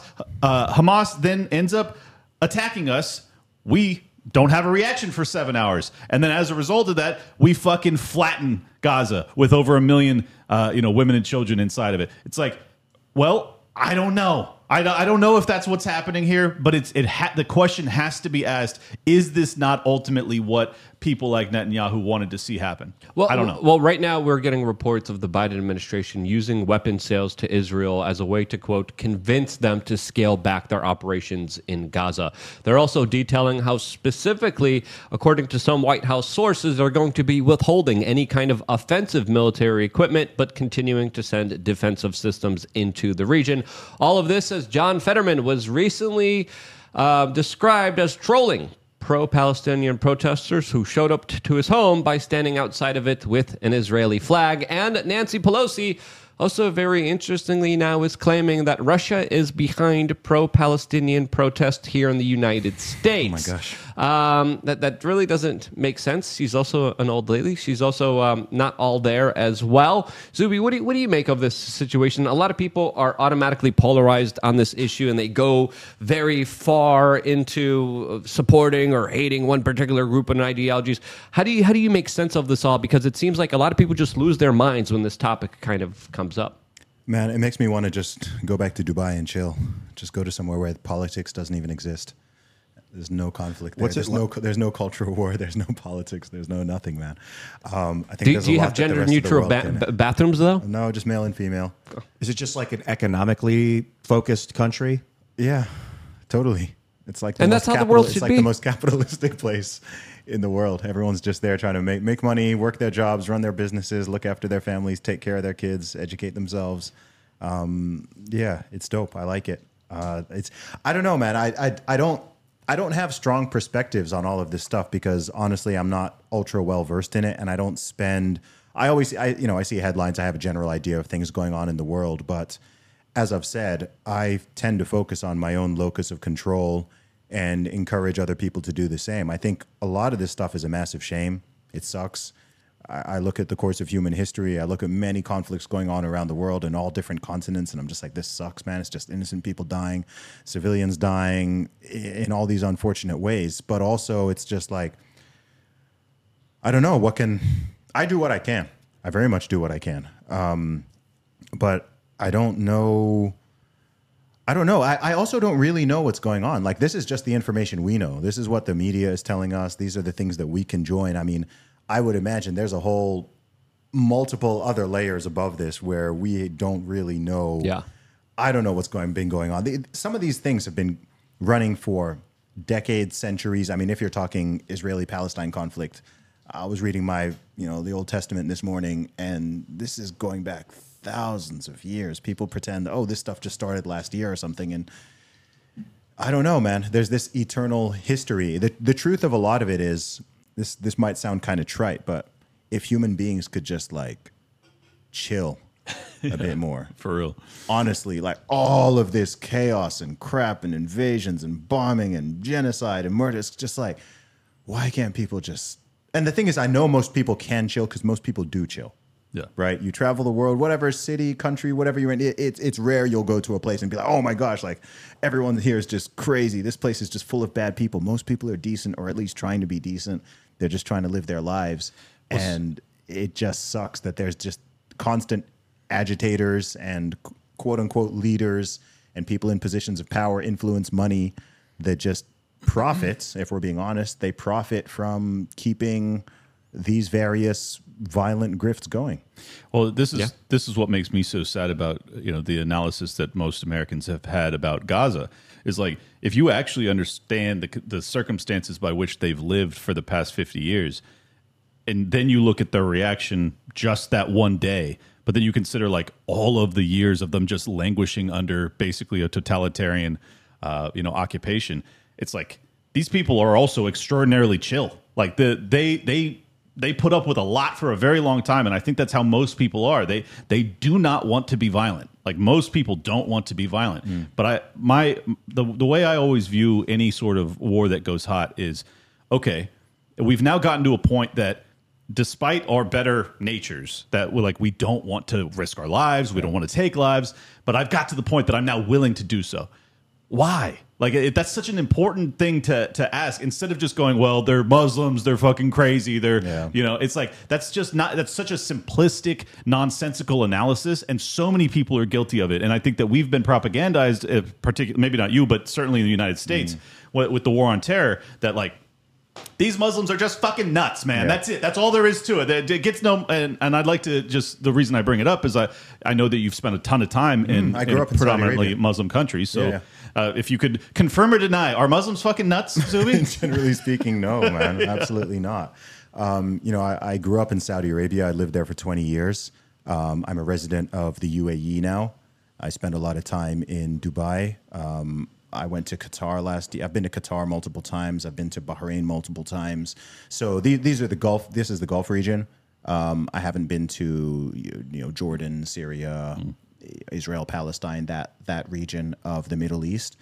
But man, I, I always try to just drill into people and just constantly remind people. I, I do this on social media a lot that most human beings all around the world, there's 8 billion people on this planet. And yeah, sure, we have our differences, and the differences can be important and interesting. But the vast majority of people around the world are just decent, law-abiding people who are just trying to do normal stuff. They need to they need to acquire basic resources. They need food, water, shelter. They want to have they want to get married. They want to have children, or they've done those things. They want to make sure that their kids are okay. They have enough to eat, and that they themselves are protected from violence. Whether that is local, whether that's national, whether that's international threats that's what people want. It doesn't matter if you're talking about people in Gaza, you're talking about people in Israel, you're talking about people in Russia, Ukraine, all across the continent of Africa. That's just the that's just the human norm. Um, yeah, that, that that's just the human norm. It's not like oh, this group of people is again. I think I, I think people. I agree with you, Clinton. That people people get psyoped into that. Like oh, it's just the, this group of people, whether it's th- this religion or this ethnicity or this race or whatever. Like they're just Yeah. Uh, they're they're just violent and they just want to like. It's like bro, like, they, they do the same. Yeah, they do the same thing with black people in America. They Yeah. they they like many people talk about them as if they are, I don't know, t- you know, dangerously different and Thir- 13 percent of the Yeah, yeah, population yeah. committing fifty percent of the crime. It's like no, it's like one percent of the population committing sixty percent of the. There you crimes. go. especially the violent crimes. Exactly. And if you look at the violent crime statistics, they they, they are kind of uh, extremely worrying since a very small portion of the population Yeah. actually commits them and continues to commit them. And then being soft on crime is is literally leading to these guys Mm-hmm. I, I saw, I committing saw, more I- violence. I saw last week. Um, you you can you can double check the stat. I saw that one percent of the population is responsible for sixty three percent of violent. Crime. I bet that and that violent crime is actually up, but murders are down because of innovations that have happened in hospitals, and the number of people being violently attacked is actually going up because But a, a lot of these district attorneys that were financed by George Soros, another name that we can't mention on YouTube, specifically bankrolled these individuals who are saying, "No, we're going to correct. You can't correct one percent of sociopaths that are out there committing violent Well, crime." is- and the point that you made earlier is very important because the majority of the people are not wired to destroy human life. Mm-hmm. And they have to be programmed in order to do so in militaries, in boot camp, and psychologically, mentally, physically rewired in order to take a human being's existence from them. But but there is the sociopathic 1% violent crimes, politicians and corporate heads that, that are these types of individuals that are the true danger It- against track- everyone. This is why I think we're why is there global conflict? Why is there governments invading and taking over? I think this tracks. Okay, so ancient history, for the most part, there's a one percent of the population that just doesn't know how to fucking farm. They just Mm-hmm. can't get their shit together. They cannot thrive as a species, as a society. But they see that those guys can, so they'll go take it. Mm. And this is what happens with the Romans. The Romans is a good uh, example. Rome was just a little city. They got attacked. So they were like, that can never happen again because our entire city was annihilated by those barbarians that just came to take. We need to become an aggressive state to go protect our borders. We need to go dominate our neighbors to make sure that some idiot, some 1% of the population doesn't hmm. go destroy. And so that's like a holdover. Like, it's like we're constantly trying to protect ourselves from that idiotic one percent of humanity that is is incapable of governing itself. It's, no, sociopathic, Sociopathic. pure evil. Or just peop- yeah, people that are like, I don't know how to these are farm not and I stupid, can't. These are not see- stupid people. These are ex- Ignorant. extremely no. These are not empathy. ignorant people. Ultra these are empathy. people who, of course, brains, brain chemistry, and brains are totally different than yours, Mm-hmm. and and their their their actual consciousness i- i- isn't there. I think that because the Romans became that because they were attacked by these barbarians. So like people, if if their city is razed to the ground, they will become psychotic. To, they'll become aggressive and psychotic to make sure it never happens again. You'll do anything. But see, I think this is this is what I've tried to help you make the leap with is like you seem to still give the benefit of the doubt to the intentions of the American government when what I see is that even if there was some sort of rationale to us becoming an empire uh, after World War II in particular, because it was like, all right, there was this global war, we won, we're, we we now have the strongest economy, strongest military. Like we're in a position to to run shit. We don't want to have there be another world war, so we're going to make sure that we police the world so that nothing ever gets fucking crazy again. But now, what the American empire actually appears to be to me is a very malevolent one, one that is actually provoking multiple fronts for a potential world war. And and I think that it's a mistake to just go, well, these people have you know the world's best interests in mind. It's like at some point, even if they think they do, mm. they're so obviously wrong that it's it's. I I think it's a They- huge they're mistake not- to give them the they're- benefit of the doubt. sociopathic, evil human beings that literally worship demons and try to summon them with bodily fluids on the fucking wall. the god of that's war. these motherfuckers. I mean, this is- that's the type of shit that they do here. And you got to understand here, it's not just war. It, it's biological fucking agents and gene-specific bioweapons that they have at the touch of their fucking fingerprints, as well as artificial intelligence weapons that that are, are worth talking about. Because if we don't deal with these one percent of violent criminals and sociopaths, we're going to be dealing with some very tough situations that are not going to be pleasant to And deal sadly, with. that one percent it probably veers closer to, uh, to ten or even twenty percent. The higher you go up the echelons of power, because the truth is, the people who would be most benevolent and effective in a positive sense in power are those who don't want it and don't Exactly. seek it. Right? There's there, n- any just wanting to have certain levels and positions of power is automatically sus, right? Yeah. Like that, that, that that's that's the problem. It- It's just, I, you know, I, I don't. I, I don't like to do the black and white thinking thing of all politicians are evil or the only reason anyone goes into politics. Like, no, I know that's not. I know people who've run for office. I know people who are in office. Whatever. The problem is the it's the swamp, right? To use to use Trump's term, the problem is you've just got the the way the incentives are aligned. That's the key. yes, everything's incentives, right? It- because the the reason I know that is because I'm I'm looking at this and people are like, well, first off, I didn't want to do it. I was like, I was adamantly opposed to it, but then I had so many of my heroes that were calling me, going, "You have to do it," Yeah. and I was like, "All right, fuck it, I'll do it." But the the the issue is that like now that I'm announced for running for VP in the LP, other people are going, "Dude, don't fucking like you're really you're." You're well spoken. You're well equipped. You're well funded. Like, let's go GOP. Let's get you in there, right? Let's mm-hmm. let's get some actual power. Why would you waste your time with the LP? And it's like it's like if I want to go the GOP route, especially as a relatively unknown figure, like the only way to prevail is to sell your soul. Like, I don't think money. I don't think Yeah. people get that though. Like I don't think people understand that is the only way. There's like the one in a uh, one in a million Ron Paul Rand, uh, Ron Paul Rand Paul and and Thomas Massie, but. Rand wouldn't have got th- got in there if it weren't for his dad's legacy, um, and and Massie only gets in there because he he can fund based off of all the libertarians in the entire country, or we're just like we're gonna keep you in there, brother. But like that's all we have. We only have the resources for one guy or two guys. Like that's the truth. It's it's dark, but it's reality.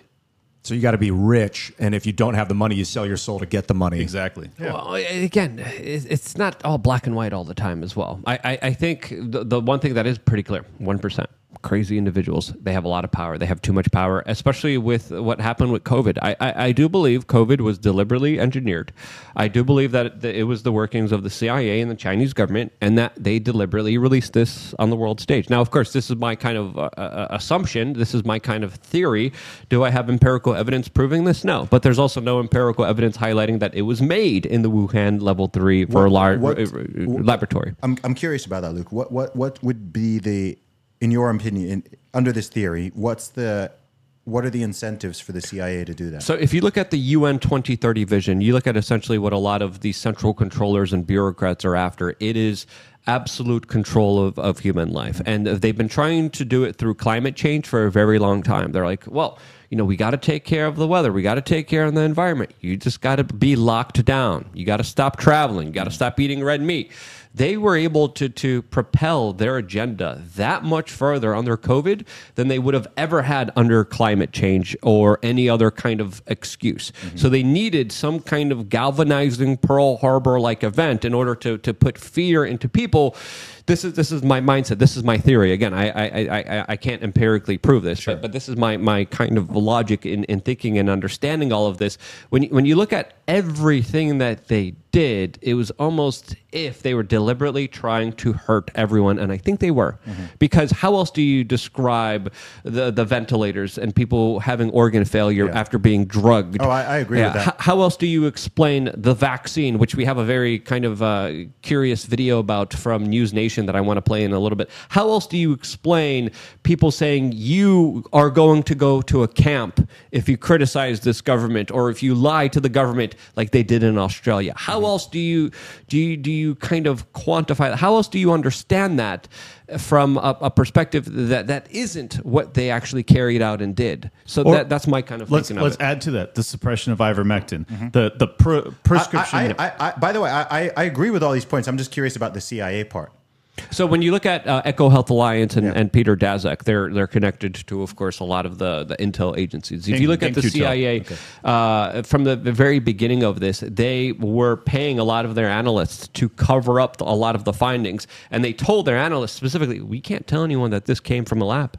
They were running the larger cover up efforts here from the very beginning, um, while while funding it too. while funding it and covering up the traces of them actually having their fingerprints on top of all of it. And then they helped to run the censorship effort, as of course, when Zero Hedge and other independent media organizations were saying, hey, there's a lot of uh, uh, evidence here suggesting that this came from the exact factory that they were working with this exact sickness that is everywhere around the world.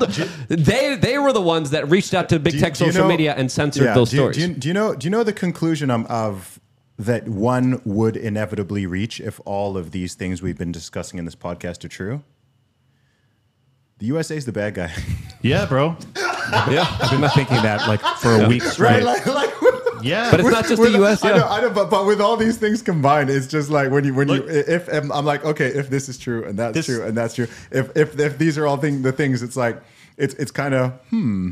You know, I know I know saying the USA is the bad guy is like you know the most uh, you know ant- Generalized. ant- uh, Yeah. Well, no, no, it's like it's like a taboo thing to say, right? Yes. Especially in the United States of America. But it's just like you, you know, from a very young age, and I say this even as a Brit. I say this as someone who's not American. From a very young age, whether it's uh, it's GI Joe or it's the Rocky movies, or like like you are brainwashed to think, okay, like very clear good guy bad guy narratives, right? Like okay, like this country is the good guy, and these countries are the bad guys. Um, and it's amazing when you you know you you kind of discuss these things and you try to step away from the sort of uh, what what do you call it the, the the dog in the fight and the and the patriotism and the even as a Brit we're very much wired to you know the the West is the best mentality and Yep. the UK the USA Canada what like you know these are these are just unequivocally the the the best places and you know whether it's foreign policy or it's the government or ideology what whatever it is we're right. And those other places are backwards and regressive and evil and wrong and tyrannical. And um, you know i think there are situations where it's like there are things where i'm like yeah okay like the there are things where i do think the west is the best. And there are things that i think the usa specifically is i'm, I'm here right now. I, lo- I love i love the usa i like american people in general but when you look at it at that sort of state level the government level and the agencies and all these things but it's like- beyond that. Yeah. it's just like, woo, It's like, beyond it paint- America, It paints though. a very different picture. Yeah. Yes, it, It- it's beyond it- America. But if like it, like if your theory on the COVID thing is true, because you have to remember, COVID didn't just hit the USA, and uh, like that was a goal. Yeah. That's a global bioweapon. Yeah, this this is a global thing affecting billions and billions of people in every single continent. Yep. And if this was deliberately created, funded, whatever, by agents of the U.S. government in collaboration with China, like that's a that's a super dark picture. Yeah, but but it's not just uh, America. It's not just the CIA. It's also them working um, very closely with the Chinese that Yeah. helped develop this with dangerous uh, gain of function research. It's also the Chinese that locked down all of China,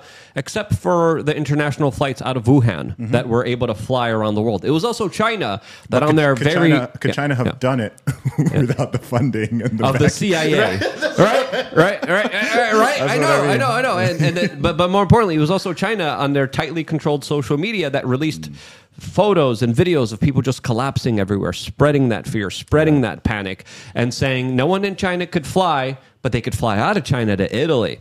Look what's happening now in Italy, and and th- this this brings uh, a, a lot to, to question, specifically also when it comes to the vaccine, but also the long term kind of uh, effects of COVID. As we have this video from uh, News Nation that I think is worth watching, that really talks about some very concerning news. As a former Trump administration medical advisor is coming out and saying that COVID is very similar to HIV, and when you look at the HIV genetic strain, there are components of it inside of COVID. So this is Dr. Deborah Birx, and this is what she has to say. We're going deeper. Especially when it comes to people's immune systems being compromised, even if they allegedly had asymptomatic cases of COVID, and uh, now leaving them allegedly prone to months and years of health problems. Here's the clip that I think we should talk about. Comparisons to HIV, you've done a ton of research in this. Uh, do you believe this is a false flag? Is there something that contextually uh, people need to understand about that comparison? Or is this much darker a potential reality than we knew? The reason the comparison to HIV is important is because HIV was also asymptomatic. I mean, you couldn't see the virus through symptoms because people were infected for seven, eight, nine years before they developed symptoms. But HIV quietly destroyed our immune system, and we learned a lot about immunology from HIV, and it's changed completely our cancer therapy. We're learning now about mitochondria and viral impact and brain fog and this, the change that allow us to and move. We're. So there's two it's weird. Um, so I'll often see every day. Like I, I can go on the internet anytime, and I will see people, who, both of whom I know,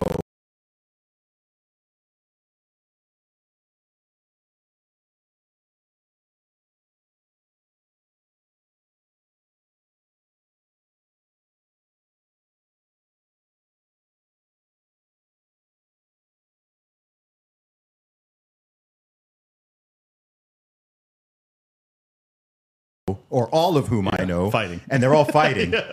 And I'm like this sort of like new. I, I'm sort of Switzerland or whatever, right?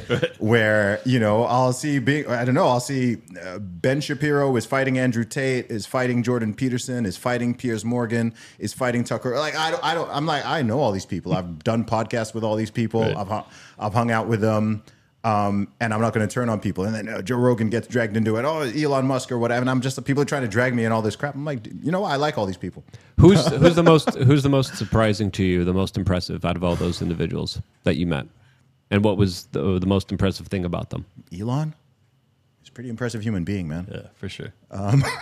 Well, but from your kinda hard to interactions with him, Yeah, I mean, do, do you know the? Do you know what I really liked about meeting Elon and doing doing the podcast with him and everything is um, I, I I'm a big fan of humility, and I myself, you know, I'd like to think I'm certainly a humble person, um, and I think it's it's cool to it was cool to have validated that the richest man on the planet and certainly one of the most successful one of the most successful human beings of all time is still very much you know i mean like in some ways normal and he's humble and he's grounded and he's got a sense of humor and he was just as happy to meet me as i was to meet him and whatever right because look if someone had a right no one, no one, no one should be arrogant. No one should be ultra cocky. No one should see themselves. But he would have that Yeah, right. exactly. But if someone had a right to, you'd be like, all right, like uh, fair. Yeah, I he- can get away Yeah, with like, that. Like, like if Elon was this super, super cocky, super arrogant, you'd be a bit like, yeah, fair It's like, enough. oh, you're Like- worth 350 billion. Eh, eh, All right, I get it. exactly. You- You'd be like, I, I get it. And so when someone's at that level and they're still grounded and they're still humble And still grinding too. and still grinding, I'm like, Yeah. I'm like, there's no excuse. Yeah. Well, right? I- I There's no, there's well, a no lot of people are excuse not to placated by that money or by that fame, Yeah. and they're like, "I don't need. It. I already got yeah, it." You'll, yeah, you'll have people who have achieved like you know a- one, not even one millionth of what he's achieved, and they're freaking arrogant and they've got a chip on their shoulder and they think they're better than other people and they're impolite and they're rude and they're not. And I'm just like, man, there's no, there's just no excuse for that. Whether you're rich, whether you're poor, whether you're like whatever, just we're all human beings.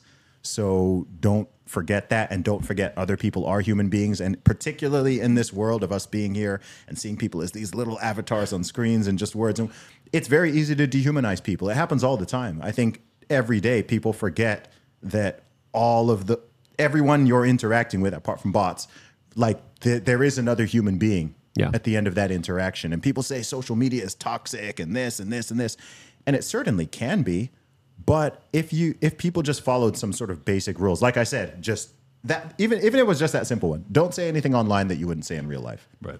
Just that alone would make social media far less toxic, far less nasty.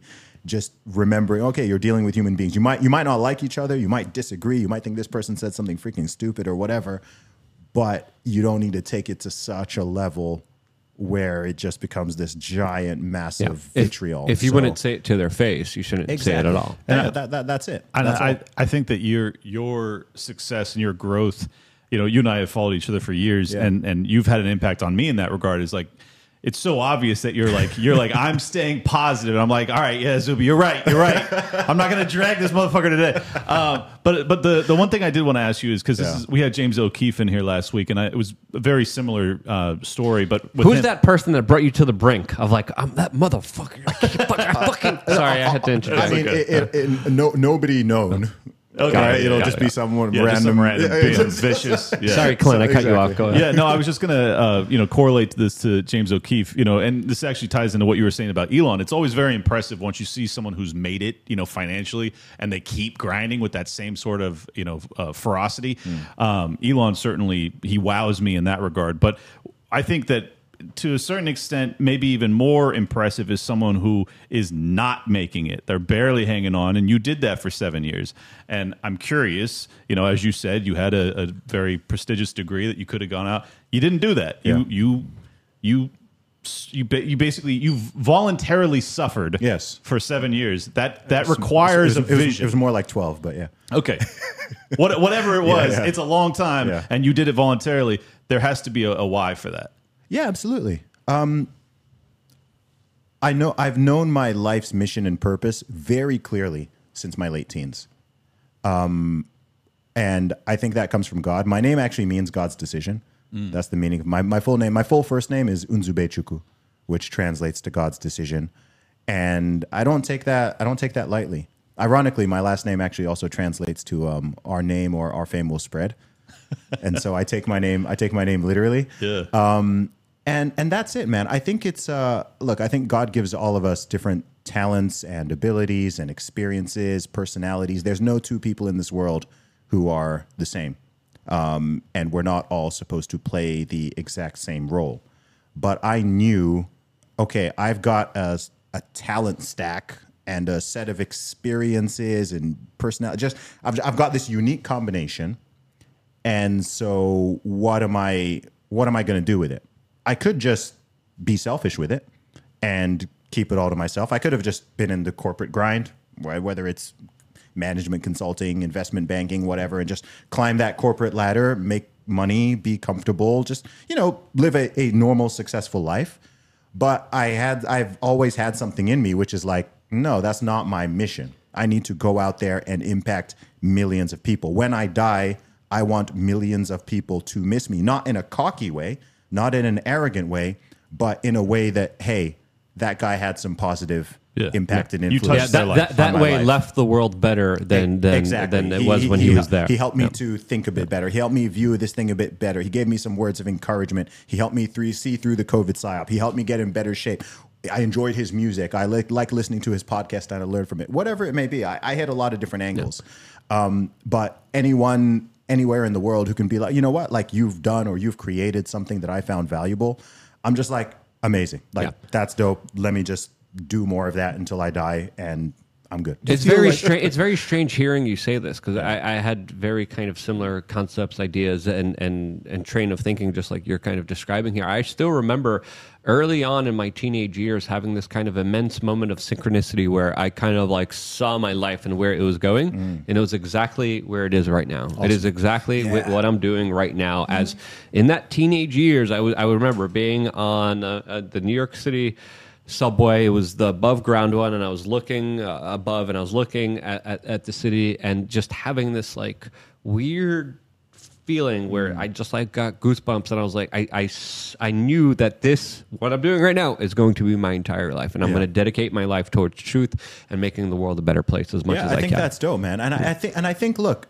this is how we actually make the world a better place. Like, if each, if each individual, if each person were to do their best to maximize their own potential and use their given talents, personalities, experiences, knowledge, whatever, use it as a force for good to uplift other human beings in whichever way that might be, right? Some people are, oh wow, this person plays guitar amazingly well and sings. Oh wow, this guy's just really good at woodworking. Whatever it is, we've all got different talents, different paths, different interests. I think that's that's the real diversity, right?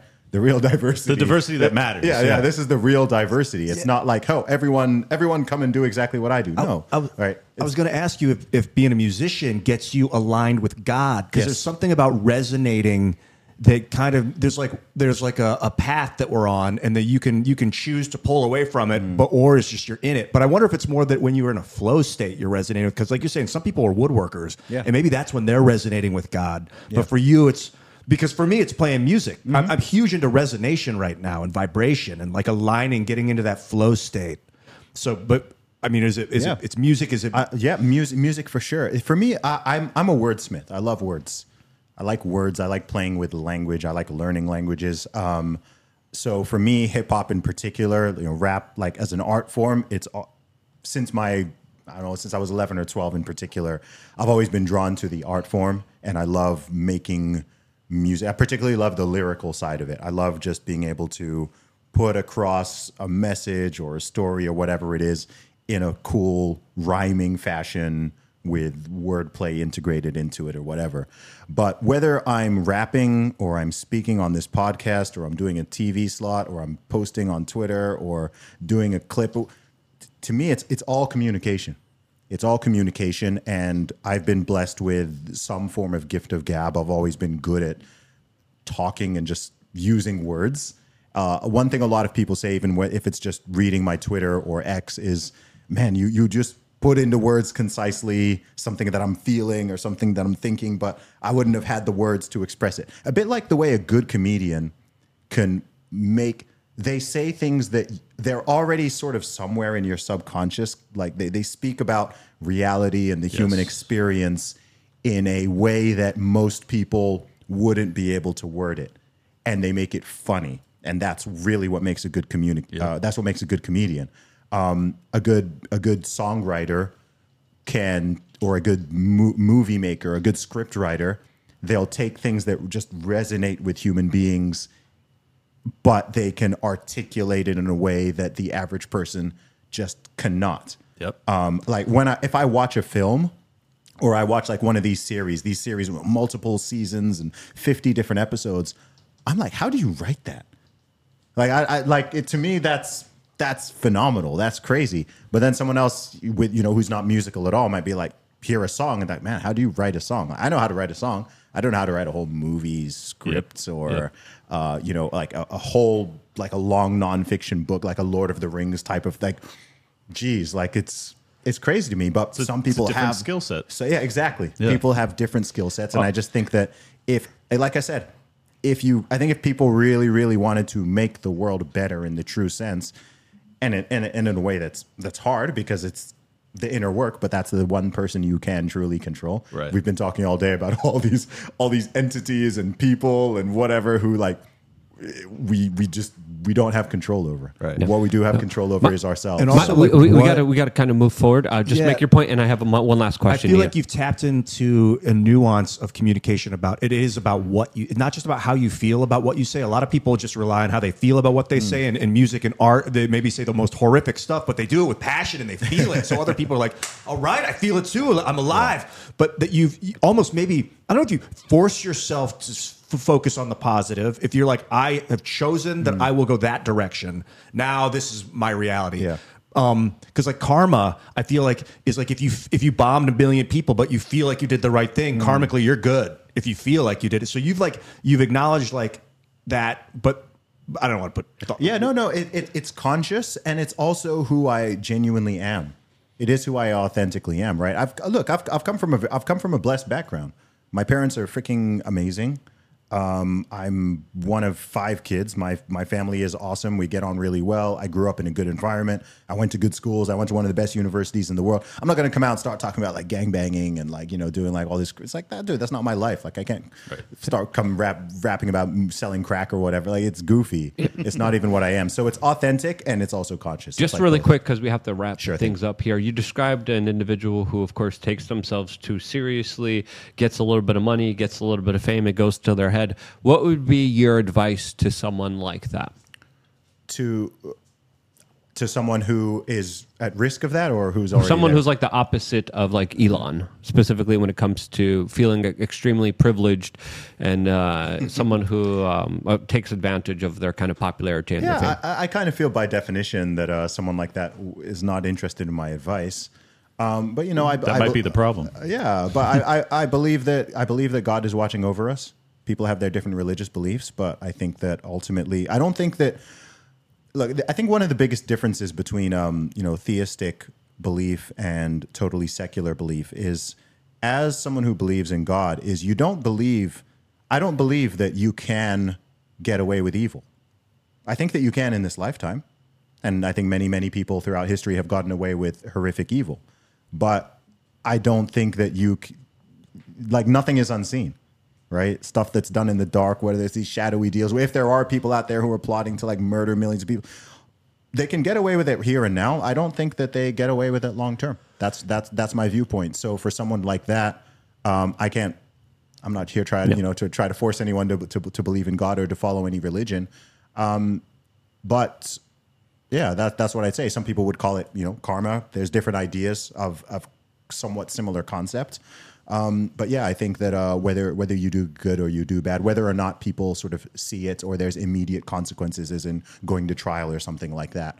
Um, yeah, I don't think you. I don't think you ever get. They away will with pay it. eventually. Well, energy cannot be uh, destroyed or created; it only transferred. So, what happens to our larger kind of spiritual, energetic selves Yeah. when we leave this I don't think physical that- body? I don't think that I hit- think there is something that's going to Yeah. be very karmic and very. I, I don't think that Hitler and Stalin and Mao are like just just chilling right now. i hope that your Absolutely not. perception uh, we we kind we kind of we kind of have to go here because we're already way over time. All right, well, I'll Uh, tell you make what I your hope. point. Just make your point really That when you're- concisely, or maybe we could do it at the outro. Yeah, if when your okay. body, it's real quick. When your body passes, that your perception is forced to witness the results of all your behavior in life. So mm. that one by one, you've got to go through the result. Like you've got to see it from the other person's perspective of what you did, the bomb dropping, the pain of loss that they experienced because of your choices, whatever they were. I hope that's what karma is. Mm. This was a fascinating conversation. Zuby, thank you so much for, for joining us and, and making time during your busy schedule to, to do this conversation that good, I man. thought was very uh, fruitful and beneficial to a lot of people out there. We're, we're gaining a lot of subscribers here on Rumble. We're at 84,000. We gain about 1,000, 2,000 per, per episode, 100,000. Clint gets tasered. I can't find my taser right now, but he's going to the cardiologist soon to make sure that we could do an extensive tasering so we could do a full in debt one. Yeah, 200K. Bye. I get tasered. So Wow. It's uh, it's, it's only fair. We're almost there. You guys can make that happen right now by subscribing to this podcast on thebestpoliticalshow.com. I could go back. I could go get the taser if you want, Clint. This, now, this is just not to show the, people this the is not the representation. positive energy that Listen, Zuby was just is. talking It about. is. It's It's, definitely some type positive of energy. ions on the top of the taser that will positively impact you to, to move your body in a very efficient way. So subscribe to rumble.com forward slash we are change. We really do appreciate it that you do. Zuby, this was great. I'm going to go get the taser really quickly. As I do, we're going to go around. Where can people find and support your work? Zuby, go ahead. at Zuby Music on all social media platforms. You can find me on X, Instagram, YouTube, Facebook. I'm also on Rumble. I've got a channel on there. If you prefer Rumble to YouTube, just search my name, Z U B Y. And if you would like to check out my music, my podcast, anything else, uh, go to zubymusic.com and you will find links to everything. You catch me at Ian Crossland. got it. Oh, geez. We got well, it. hello we there. got it. Steph, switch the cameras. So where do you do you So zip I, I them got on this the in big my toe pocket or because what? we're hanging out with Alex Stein. And I was gonna surprise Alex Stein. Alex Stein on tomorrow, 6 p.m. Uh, Eastern. Uh, Chow